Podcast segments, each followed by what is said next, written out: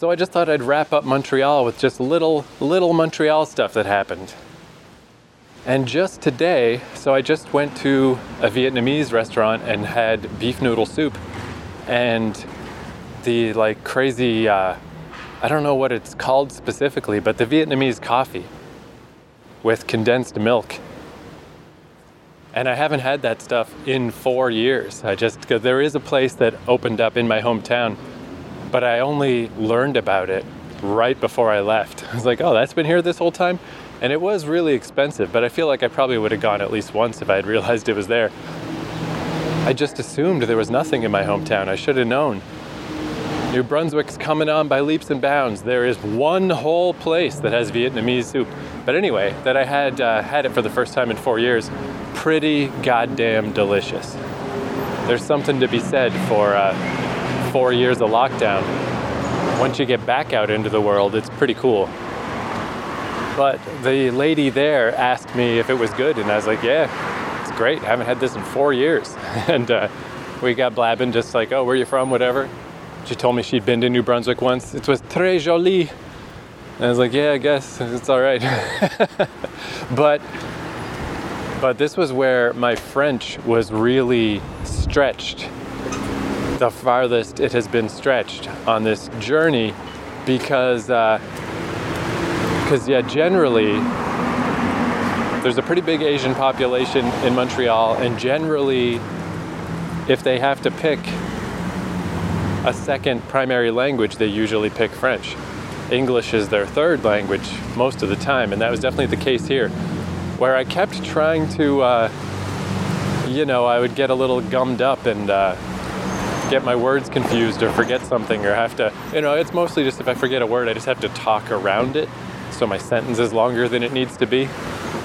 So I just toss in some English, those little cues of like, let's just uh, let me off the hook, please. Let's just speak in English, please. and this is the first lady here in Montreal who did not let me off the hook.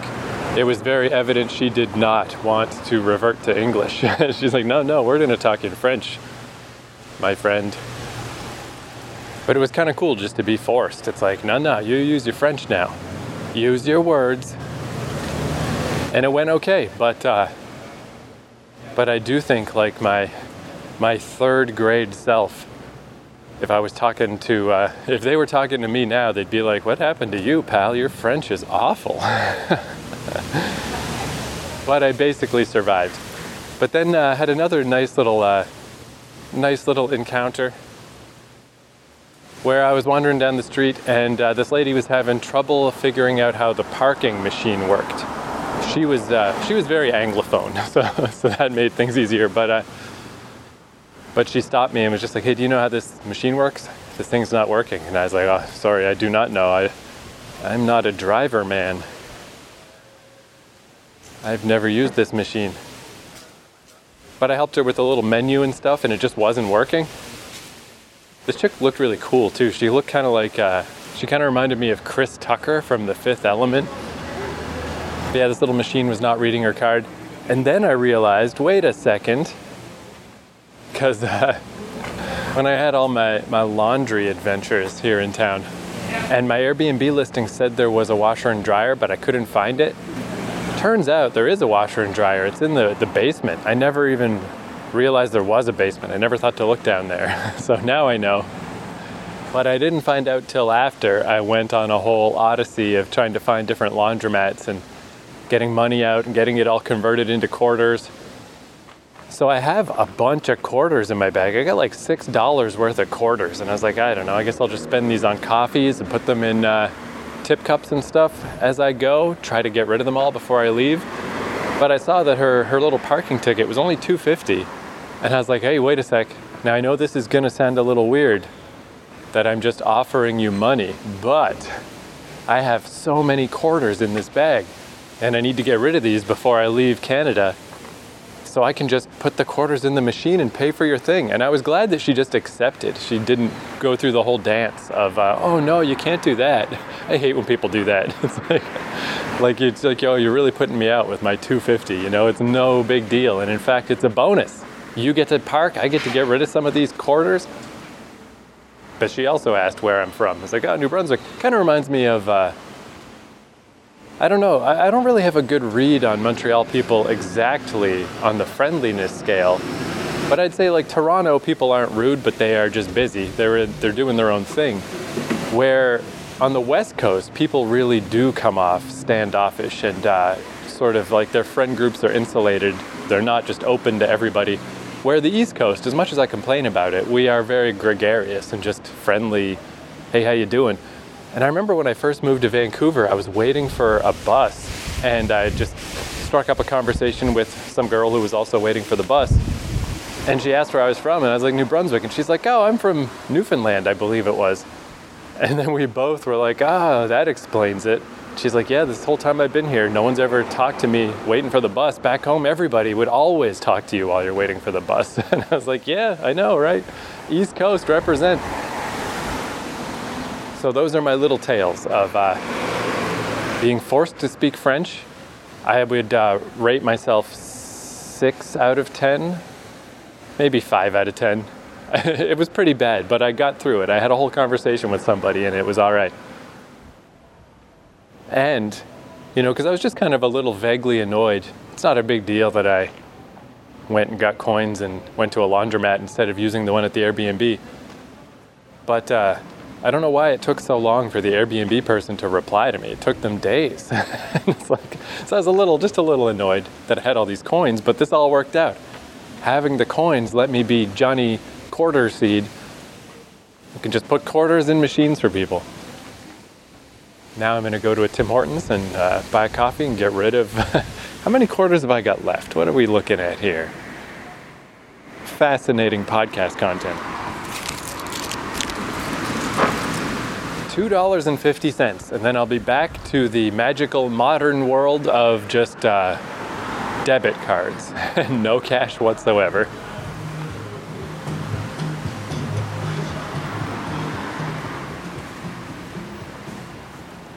All right, fast forward to the last day that I'm in Montreal. The last couple of days are a bit of a wash because it was raining a lot, so I didn't make it too far. I just stayed in my direct neighborhood rain really is kind of the worst.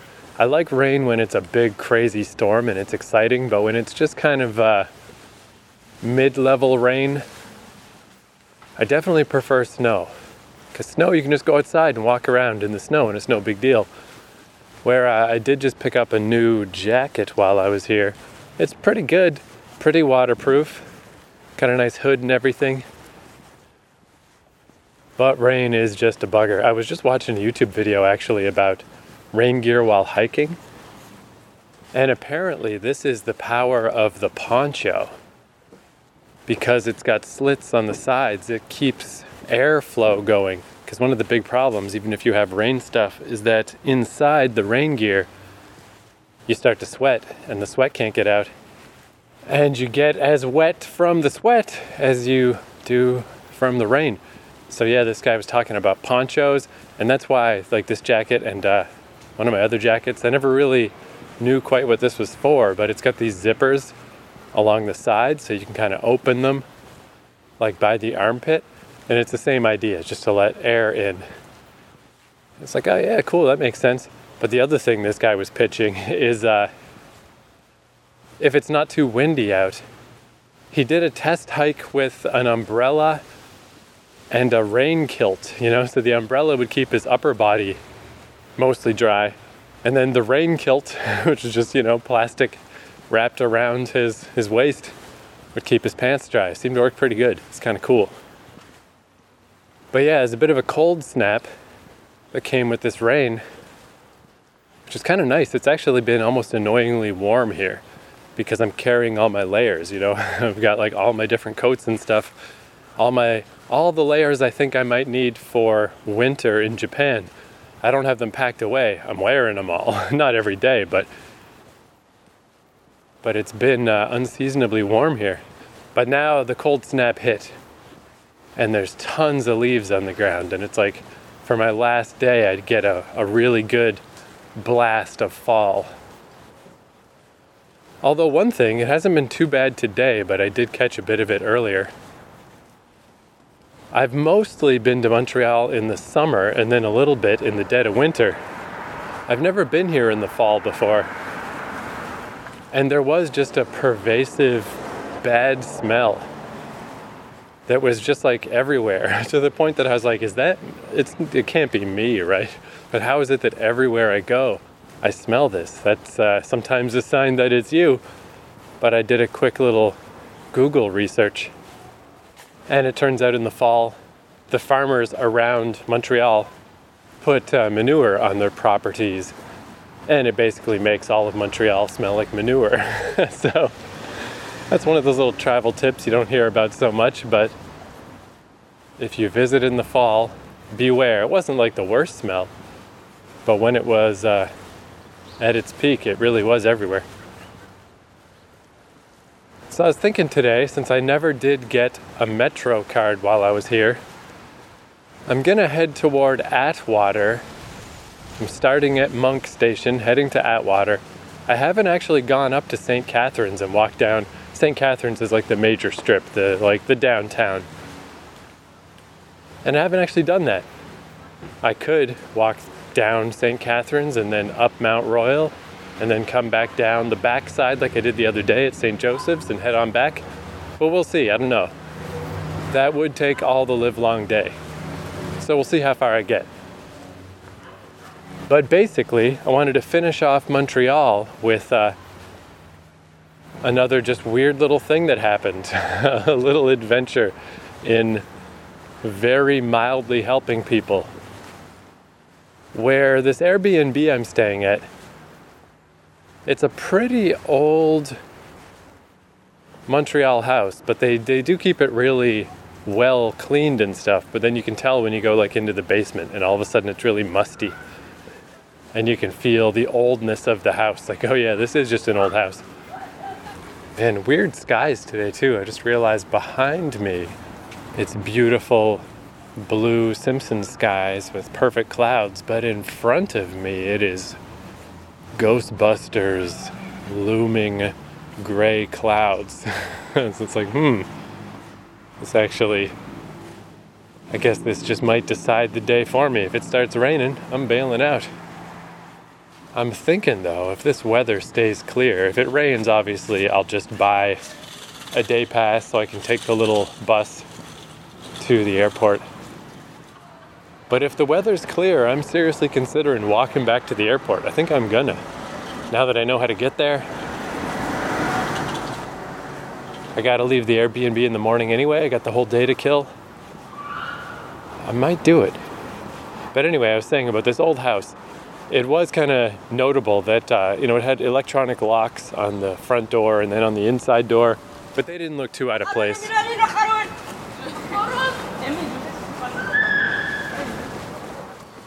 But they didn't look too out of place. But then on each actual room door in the place, it was like futuristic. It was like uh, where it was like this black shiny handle that had a screen on the handle. When you touched it, it lit up with little numbers, and you key in the numbers, and then the circle on the on the fucking handle changes color. It's like 2001: A Space Odyssey. It's like don't let you in, pop pop. And I really don't know much about electronic locks. I mean, obviously they've been around for a long time. This was just an especially sleek looking one, and it was just neat that it was built right into the handle. But I learned an unfortunate amount about them. I guess it's good to stuff to know. I don't know. But I came in Friday, like five o'clock. I just was done whatever I was doing that day. I have a feeling once I get to Japan, I'll be doing a lot more just moseying around all night. But in Montreal, it's like, yeah, you know, I'm done for the day. Let's head on back. And the front door was wide open, the interior door was wide open, and there was a non stop really loud beep. Just this beep, beep, beep that was ear piercing. and it turns out what happened so there was a new guy, a guy from India who I ended up becoming fast friends with because the Airbnb people messaged him and said that the battery was dying on the lock so they left a physical little key he could use to open this lock. But unfortunately, he went to the washroom and he didn't have the key on him and he couldn't get back in his room. And then this all happened when I wasn't there, but I guess in his attempts then to try to use the the buttons on the lock because the battery was low, it just freaked out on him and just started beeping incessantly. Which I guess, I mean, I guess it makes sense. Like, if you have a digital lock, I guess it is very important that you know the battery's dead, right? Like, if the battery just died and you didn't realize your lock wasn't working anymore, that'd be bad. So, I guess it's like a pretty important thing, you know, make sure you know. But this thing just wouldn't stop beeping. And I guess that wouldn't be a problem either if it was just in your house and you were around. This whole issue arose where it turns out this uh, person who runs this Airbnb lives nowhere near here, not even in Montreal. So he was stuck outside of his room. He couldn't get in. His phone was in there. The key was in there. And it was a very innocent mistake because I thought the same thing. like with the whole building, there's so many numbers to get into all this stuff and I've got them all on my phone. But I was thinking like if I was out in the world and my phone well, I have two different phones, so I had two backups. But if somehow both phones ran out of batteries, how would I ever get back in here? what would I do? And whenever I went to the washroom, I left my door ajar and made double sure that I had a phone on me with the number in case I did need it to get back in. So this dude, he was here on a business trip, just visiting Montreal for the weekend. You know, he just got in, he's all exhausted, and he just didn't didn't think the door would close on its own. It's just an accident. Also, an old I don't know if this is what happened, but I had noticed in that house just because it's an old house, anything that's open, any window or whatever, will just blow the doors open and close and stuff. So he managed to find some people that I guess live upstairs from us. It appears that the upstairs is a different thing. It's just like a normal rental. And they were trying to help him out, but it was much easier once I got there because, you know, obviously I just had the same Airbnb person. Could just go onto the, to the little Airbnb app and, you know, send messages on his behalf. But yeah, that's where it turns out that the levels of obfuscation where there was cleaning crew that came in pretty regularly to clean this place, but they were independent. They had nothing to do with the, the Airbnb really. There was the landlord who was renting to the Airbnb person, so maybe they could help, but they're also not exactly directly related. And the Airbnb person themselves just lives in who the hell knows where, but not close. You know, the initial idea was to uh, not come in to fix this battery on the uh, on the lock till the next day. But once it started beeping incessantly, it's like, all right, that's not that's not going to happen. That's not an option. And it is tricky just because this Airbnb person, English is not their first language, so that made everything tricky as well. And this was the same person who took days to tell me where the washer and dryer were. I don't know, generally, my experience with this Airbnb was pretty good everything went pretty good for me, but clearly that was just the roll of the dice, just because nothing really went wrong for me. Once something went wrong, it's like, oh, geez, yeah, this actually sucks. This is not a good situation. So I sent some messages to the Airbnb person, and we figured out that okay, the landlord person is going to come and fix this this handle thing. But again, this is like five five thirty. He wasn't going to get there till eight o'clock. Just tons of dead time. so Oh man, I just realized I'm walking by, I walked by this the other day, just at the bottom of Monk Street, right by the canal. There was like a, I'm pretty sure there was a Vietnamese beef noodle soup restaurant down here, which is like one of my favorite things. But it closed really early. It closed at like 3 p.m. Right now it's only 1:30. Oh my god think it's open. I think it's open. I think I'm gonna go in there and get some stuff. I'll return to this riveting story afterward.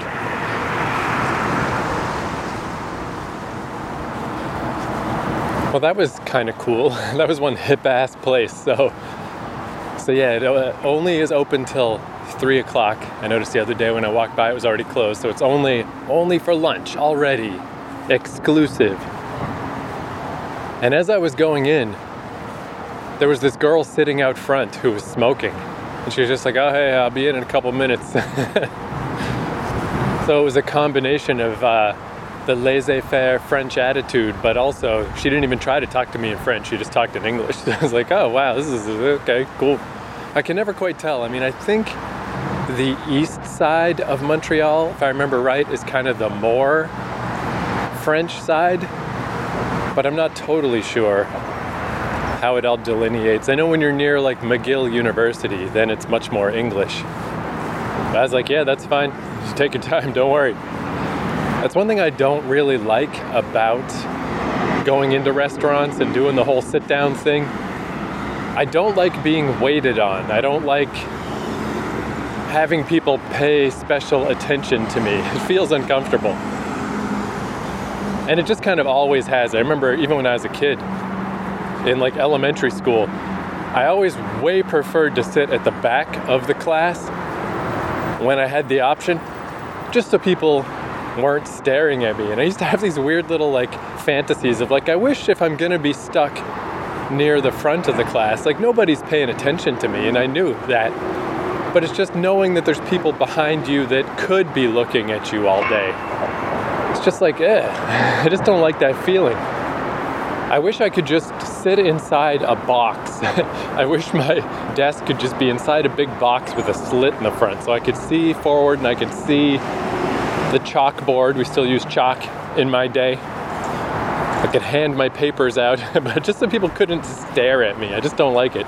And I kind of still get that feeling in restaurants. Like, I just don't like the feeling of a waiter coming over and doing waiterly stuff and ingratiating themselves to you and oh how is everything? It's like a negative to me to go to a restaurant. Costs more and it makes me uncomfortable. But this was nice because man this is the opposite of that. This girl did not give a fuck and that's what i like. That's like i noticed that too even the last proper job I had at the fancy cheesecake shop in Vancouver on Granville Street, you can really feel a difference kind of in the generations, I would almost say. Where most of the people who worked there were in their early 20s, and they were real go getters. The customer's always right. Then my friend Doug, who got me that job, he was in his late 20s, significantly more relaxed, and I was the old man of the job at you know mid 30s and I didn't give a fuck. I, I'd go by the clerk's fucking adage of the customer's always an asshole. Fuck these people. and they really are too. I mean, we were next door to a diamond store.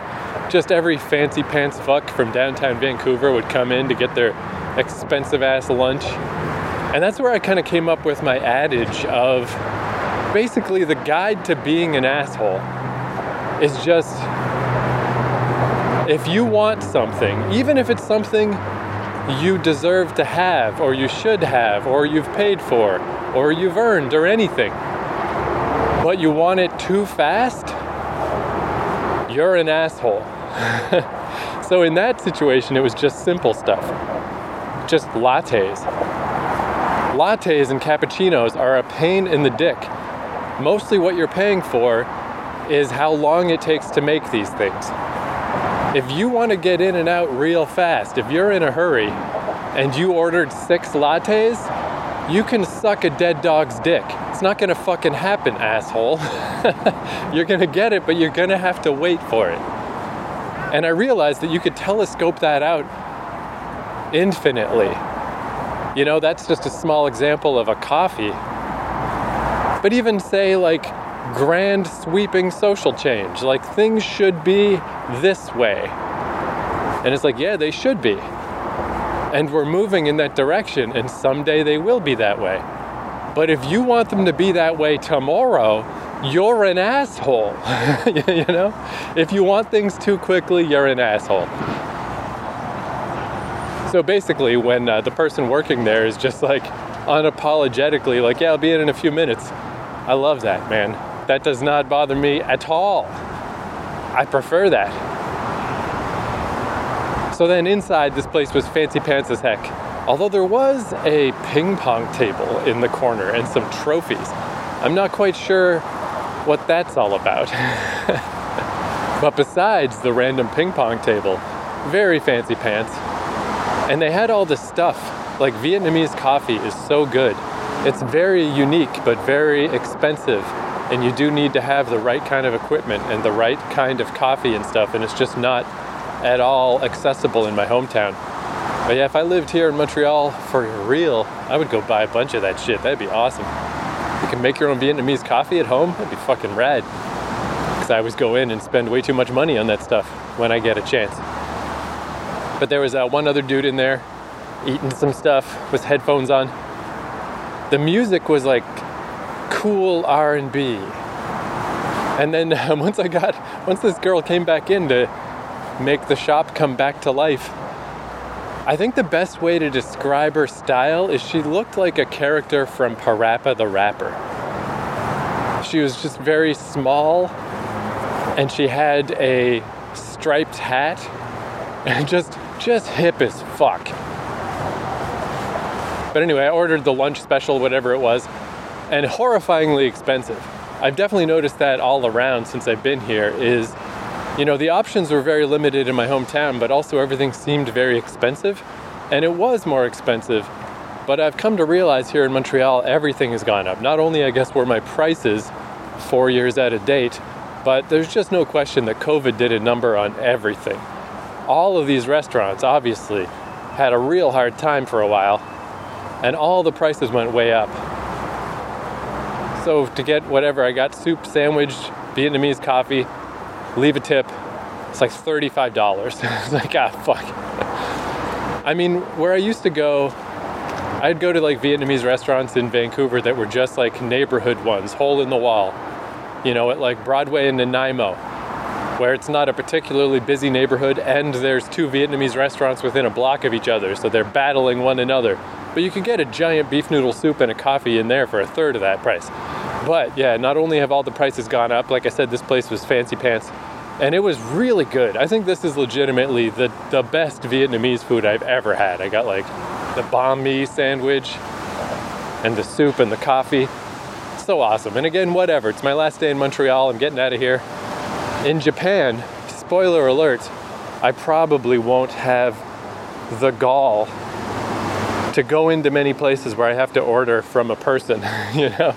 I do a lot of convenience store eating in Japan because I think it's awesome and it's just more comfortable for me. When I was there before, uh, I was there with my friend Brad and he showed me, you know, he showed me the ropes of how uh, CoCo Ichiban, CoCo Curry, how that place worked. So I felt okay going there by myself. I'm sure none of these places would be a problem, but it's just embarrassing when you run into the language barrier and stuff and and I, I love the convenience store food so much that it's just so much easier for me to do the convenience store thing. But I guess we'll see once I get there how it all goes. But yeah, then I was eating my fancy pants food. Not only am I in the hip ass Vietnamese restaurant with the hip ass music playing, but the hip ass cashier girl was wearing headphones because this music wasn't hip enough for her. you know, it was like I was inside Scott Pilgrim. It's like you you're just too fucking hip. This is ridiculous. But yeah, I mean, as far as a Montreal send-off, that's pretty good. And like I said, it was it was delicious. But anyway, there's the story of the Vietnamese restaurant I went to. I feel like that's pretty in line with uh, what my goals are for this podcast. that's that's the plan is just to report on shit like that. Man, this weather it's really good. I think I'm gonna do it. I think I'm gonna do the whole run go all the way to St. Catherine's, walk down St. Catherine's, go up Mount Royal. Because really, all I got to do once I get back to my place today is just pack up all my stuff, do one last load of laundry. And yeah, I mean, these could be famous last words, but I'm a little excited about my 19 hour layover in the airport. Because I like those uh, enforced downtimes where you just have to stop and just like catch up on some work, edit a podcast, do some writing, do whatever. You can't leave, you can't do anything else. And the time always goes by so quickly. No matter how much downtime I have, it just goes by real quick, but I've never had this much downtime before, so we'll see. And I went on the Where to Sleep in Airports website, and there's this one place in particular. I learned a new term. There's land side and air side, where land side in an airport is just the public area, air side is after you pass through security. So there's this one place in the Calgary airport on land side in the international terminal where I will be, where you go down this escalator and it's uh, across the hall from a women's washroom. Like I saw the pictures and everything, people have reported. I know exactly what to look for. Under the escalator is just this little nook with some vending machines and like these two big, long, cushioned couches connected to each other. And it's like the perfect place to sleep. But because it's the primo place, it's like all the little reviews and stuff said this is absolutely the best place to sleep in that airport. Who knows if it'll be free? It seems like it's the one. But it's so interesting to just know what's coming, to be all set. Like, my best possible chance of having an okay night in the airport is uh, it's like just to know that ahead of time, not to just walk in blind. Pretty cool. But all right, back to my friend from India who was trapped outside of his Airbnb room with the incessant beeping. So basically, since I was done for the evening, I just made it my mission to, uh, you know, do what I could to sort of make this situation a little better for him. So we knew a landlord guy was supposedly going to show up around eight o'clock. At this point, it was like 5:30 or something. Long time to go. Traveling by oneself makes everything harder. And also, geez, what a bad impression of Canada, right? Like he'd been in Canada a little bit up to this point, but he'd more or less just arrived. And instantly he's just getting fucked. And I wanted to make sure this guy knew hey, you got stuck with a weird, bad Airbnb situation. This person doesn't have their shit together, whoever's running this place. But Canada's not like that. Don't, don't chalk that up to Canada now. So he asked me if I had any water. And at first I was a little confused. I was like, well, hey, there's uh, cups in, uh, in the cupboard and he said like oh is that is that okay and so i was like oh yeah this guy's from india this guy does not drink water from the tap.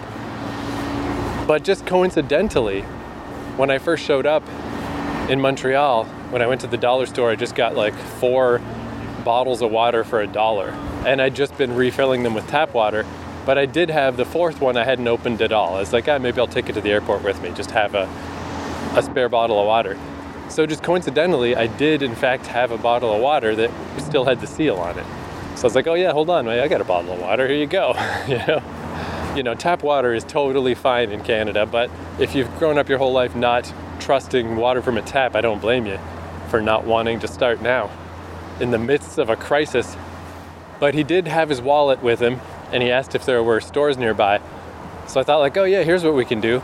I mean, there's no need to hang out here anyway while everything's just beeping. If you wanted to go find a convenience store or something, let me just get you the numbers for these doors. You know, we'll just kind of keep them a little ajar, but just in case they close and you need the numbers to get back in, I'll just jot these down for you.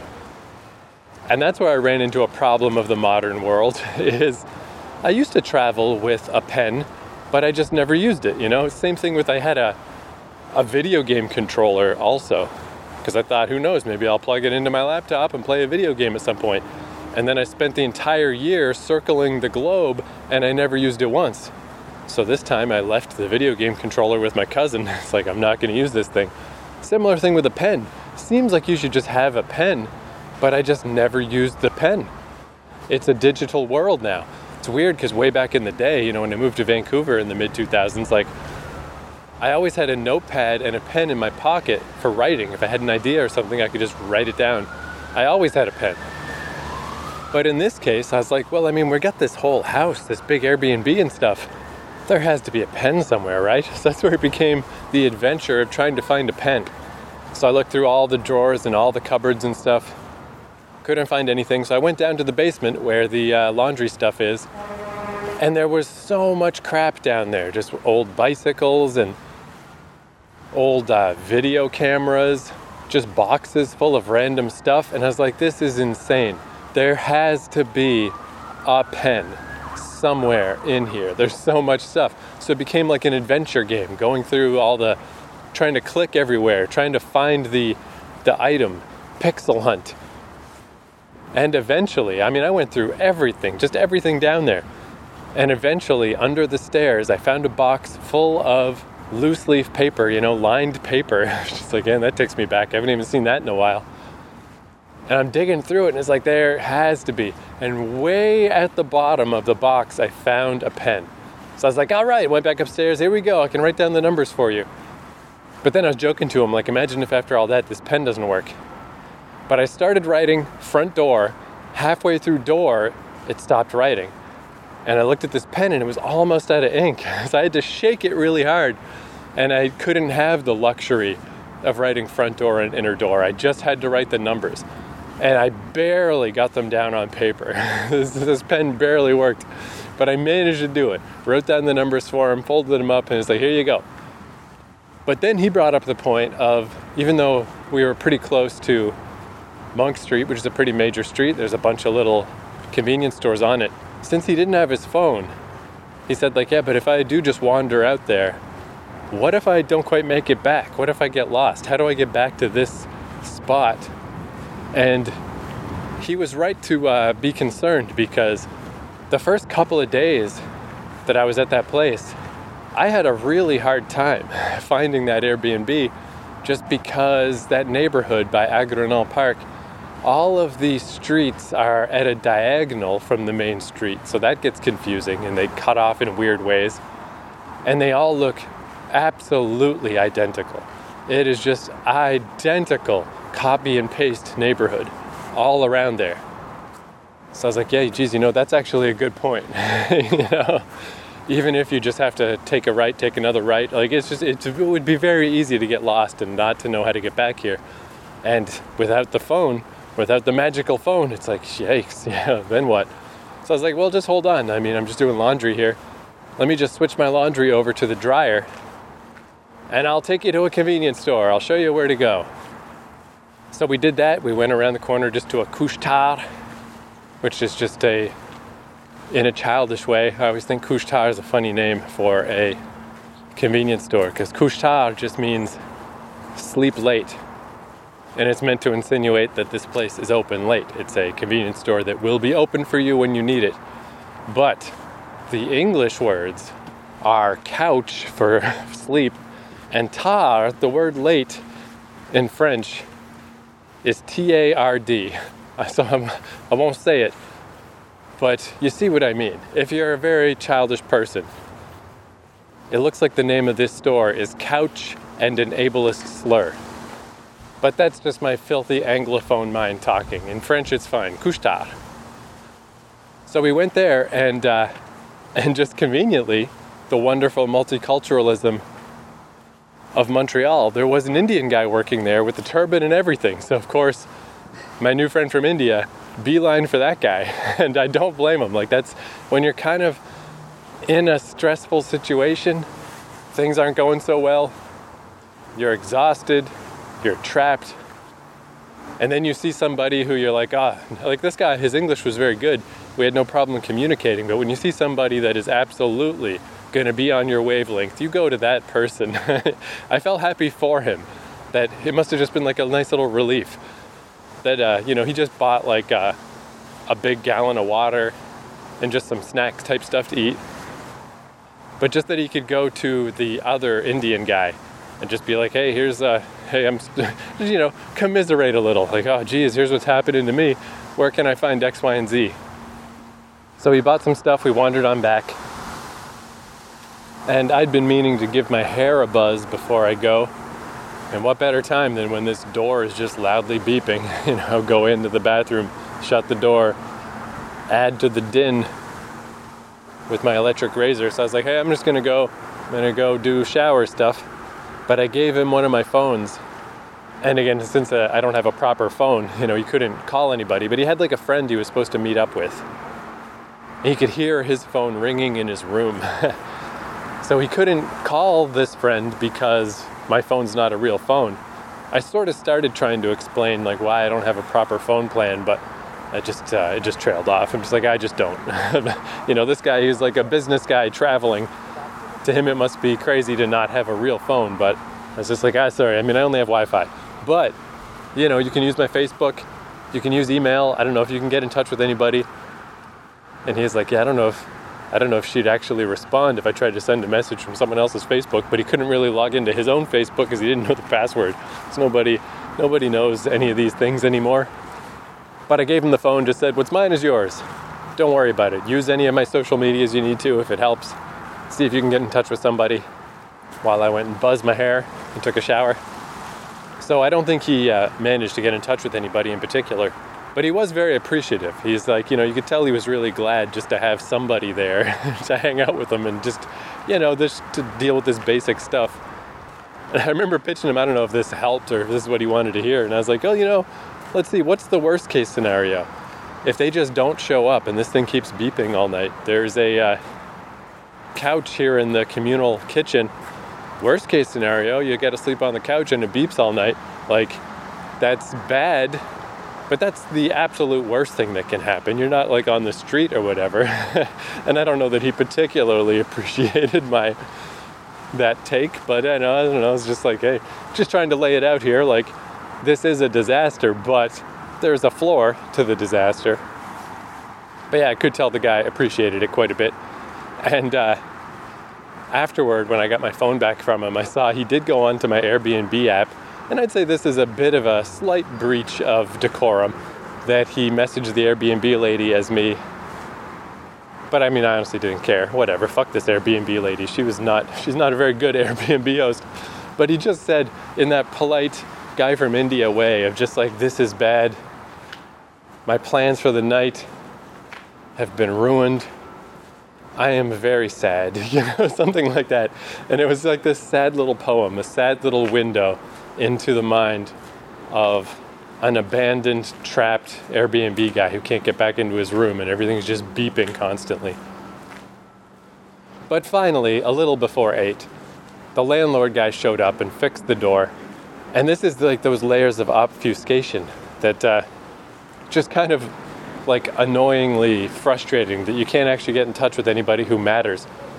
Because the guy Rajit from India, he tried to talk to the landlord dude a bit, you know, just to say like, man, this is this is seriously not good. This is bad. I've been stuck here for four hours waiting to, for this situation to get ameliorated. Like this is crazy. But the landlord guy is not the Airbnb guy, and he was also not uh, an English first language speaker. So he was just sidestepping constantly. All he said basically in response was, Do you know the code for this door?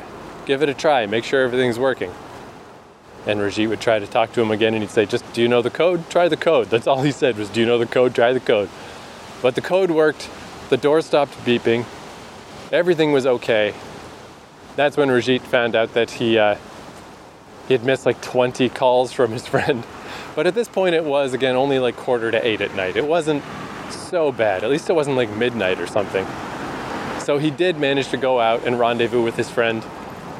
And then I just happened to be up and about when he came home at about midnight. He seemed in much better spirits. So ultimately, everything worked out. But man, yeah, that just sucks, right? Like you're traveling from India, you arrive in Canada, and almost immediately you're just thrust into this situation where you can't get in your room, it won't stop beeping, you don't have your phone, and the Airbnb person is glacially slow at best to try to resolve this situation brutal. But yeah, I saw him again last night. We kind of repeated the adventure, went back to the couche-tard, exchanged Instagram handles. My Instagram is NovelPod, by the way. I'm already posting pictures of cool stuff like St. Joseph's Oratory here in Montreal. It's called NovelPod because my other podcast is about writing, and it just it's a cool handle. I'm going to keep it, even if it doesn't necessarily. I don't know. It could work for traveling, right? Maybe it's Novelty Pod now. Maybe this is a podcast about the novelty of stuff that I see. but yeah, exchange social medias. I was like, hey, if I'm ever in Bangalore or whatever, I'll come bug you. Which I actually have another guy I met from India when I was walking up the Grouse Grind, Grouse Mountain in British Columbia. There was this guy, like, I would, we were both not in good enough shape to go up this mountain. So I would pass him and get winded, and then he would pass me and get winded. And after that happened a few times, I just said to him, like, geez, this is rough, right? And he asked me again, water. I guess he, he didn't expect it because, you know, he's used to more developed hiking trails in other parts of the world where there's like little stalls and stuff and you can buy things. The grouse grind, it's not that long of a walk up the mountain, but there's nothing. So he had no water. So I shared my water with him. And then we hung out the whole evening, went back down the mountain, went out and had beers. He was from India, but he lived in Germany. This was some years ago now, but we're still Facebook friends. Again, he said, Hey, if you're ever in Germany while I'm there, or if I go back to India, look me up. You know, it's like unlikely, unlikely that I ever will. It's just some guy I met one time years ago. But it's kind of neat to have these people dotted around just in case. What if I ever am in India and just something goes terribly wrong? I'm in some weird emergency it's cool that I can just cast the net out and be like, hey guy, remember me, the guy you met one time? I was the mid level Samaritan. Basically, I just go around handing out water to people, I guess. Everyone I've ever met from India, I've given water to. Remember me, your Canadian Jesus guy gives you water? Sorry, that's offensive to Jesus. But that was the unexpected Airbnb adventure. And uh, I think I'm just to stay out of reviewing this one in general because I really didn't have that bad a time at this Airbnb and it's mostly fine. But I don't really want to just give a positive review given the situation this other person had. But it didn't really happen to me, so I don't know that I need to write a bad review I could see coming back here, I guess. I wish it were a bit cheaper, but it's not a bad place. If I come back to Montreal, I think I'm just gonna I'm just gonna hold back. It's one thing I like a lot about Airbnb. I like that you know the review based system. I mean, like I got a crap ton of reviews as a patron, all sterling, all perfect. All my reviews are spotless. But it's very handy to be able to look through reviews just to get a better sense of what you're walking into. But yeah, I suspect, I suspect this Airbnb has a bad review on its way from my new friend from India. And uh, deservedly so. I don't know if I've ever left a bad review for an Airbnb. I don't think so, but I haven't really had again nothing nothing too awful has happened to me and if it if things are a little dicey, it is more along these lines of like I don't love this situation, but it's all like this is obviously very new, this Airbnb I met, because on their listing it actually says that the doors don't have locks, because apparently it initially did not. These locks are brand new. They clearly just didn't know how it worked. They haven't had to change the battery before. They didn't know it was just going to beep like crazy. They didn't realize how important it was to make sure that they were on top of this. You know, it's probably not a situation that's going to happen again. So I feel like the uh, appropriate course of action is to just, in this case, abstain. All right, so yeah, this weather, this weather is really looking good. I think I'm going to do it. I'm going to do the whole goddamn plan. But I suspect that's the end of my Montreal adventures. Tomorrow I'm off to the airport. So next episode will be my leaving on a Tuesday, not arriving in Japan till Thursday, living in the airport in between adventures.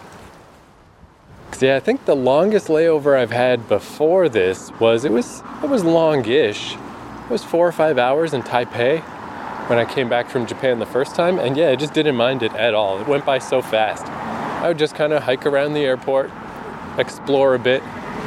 The difference here is it is just so long I don't know if I'll be able to properly sleep. I do suspect it might be a series of cat naps. But I'm actually really, I'm bad at sleeping, but I'm good at cat napping. I can zonk out for 20 minutes, no problem. And then 20 minutes of sleep can fuel me for a long ass time. So even if it's just a weird dream world of 20 minute naps, and who knows, maybe it'll work out great. Maybe once I get on the plane proper to Japan, I'll I, I don't really sleep on planes that well either, but maybe I will this time. Or maybe the whole thing will just be a disaster. But uh, stick with me, tune in next time to hear how it went, and then after that, I'm gonna be in Japan, man. I keep thinking like maybe I should have a sign off phrase to signify that the episode's over.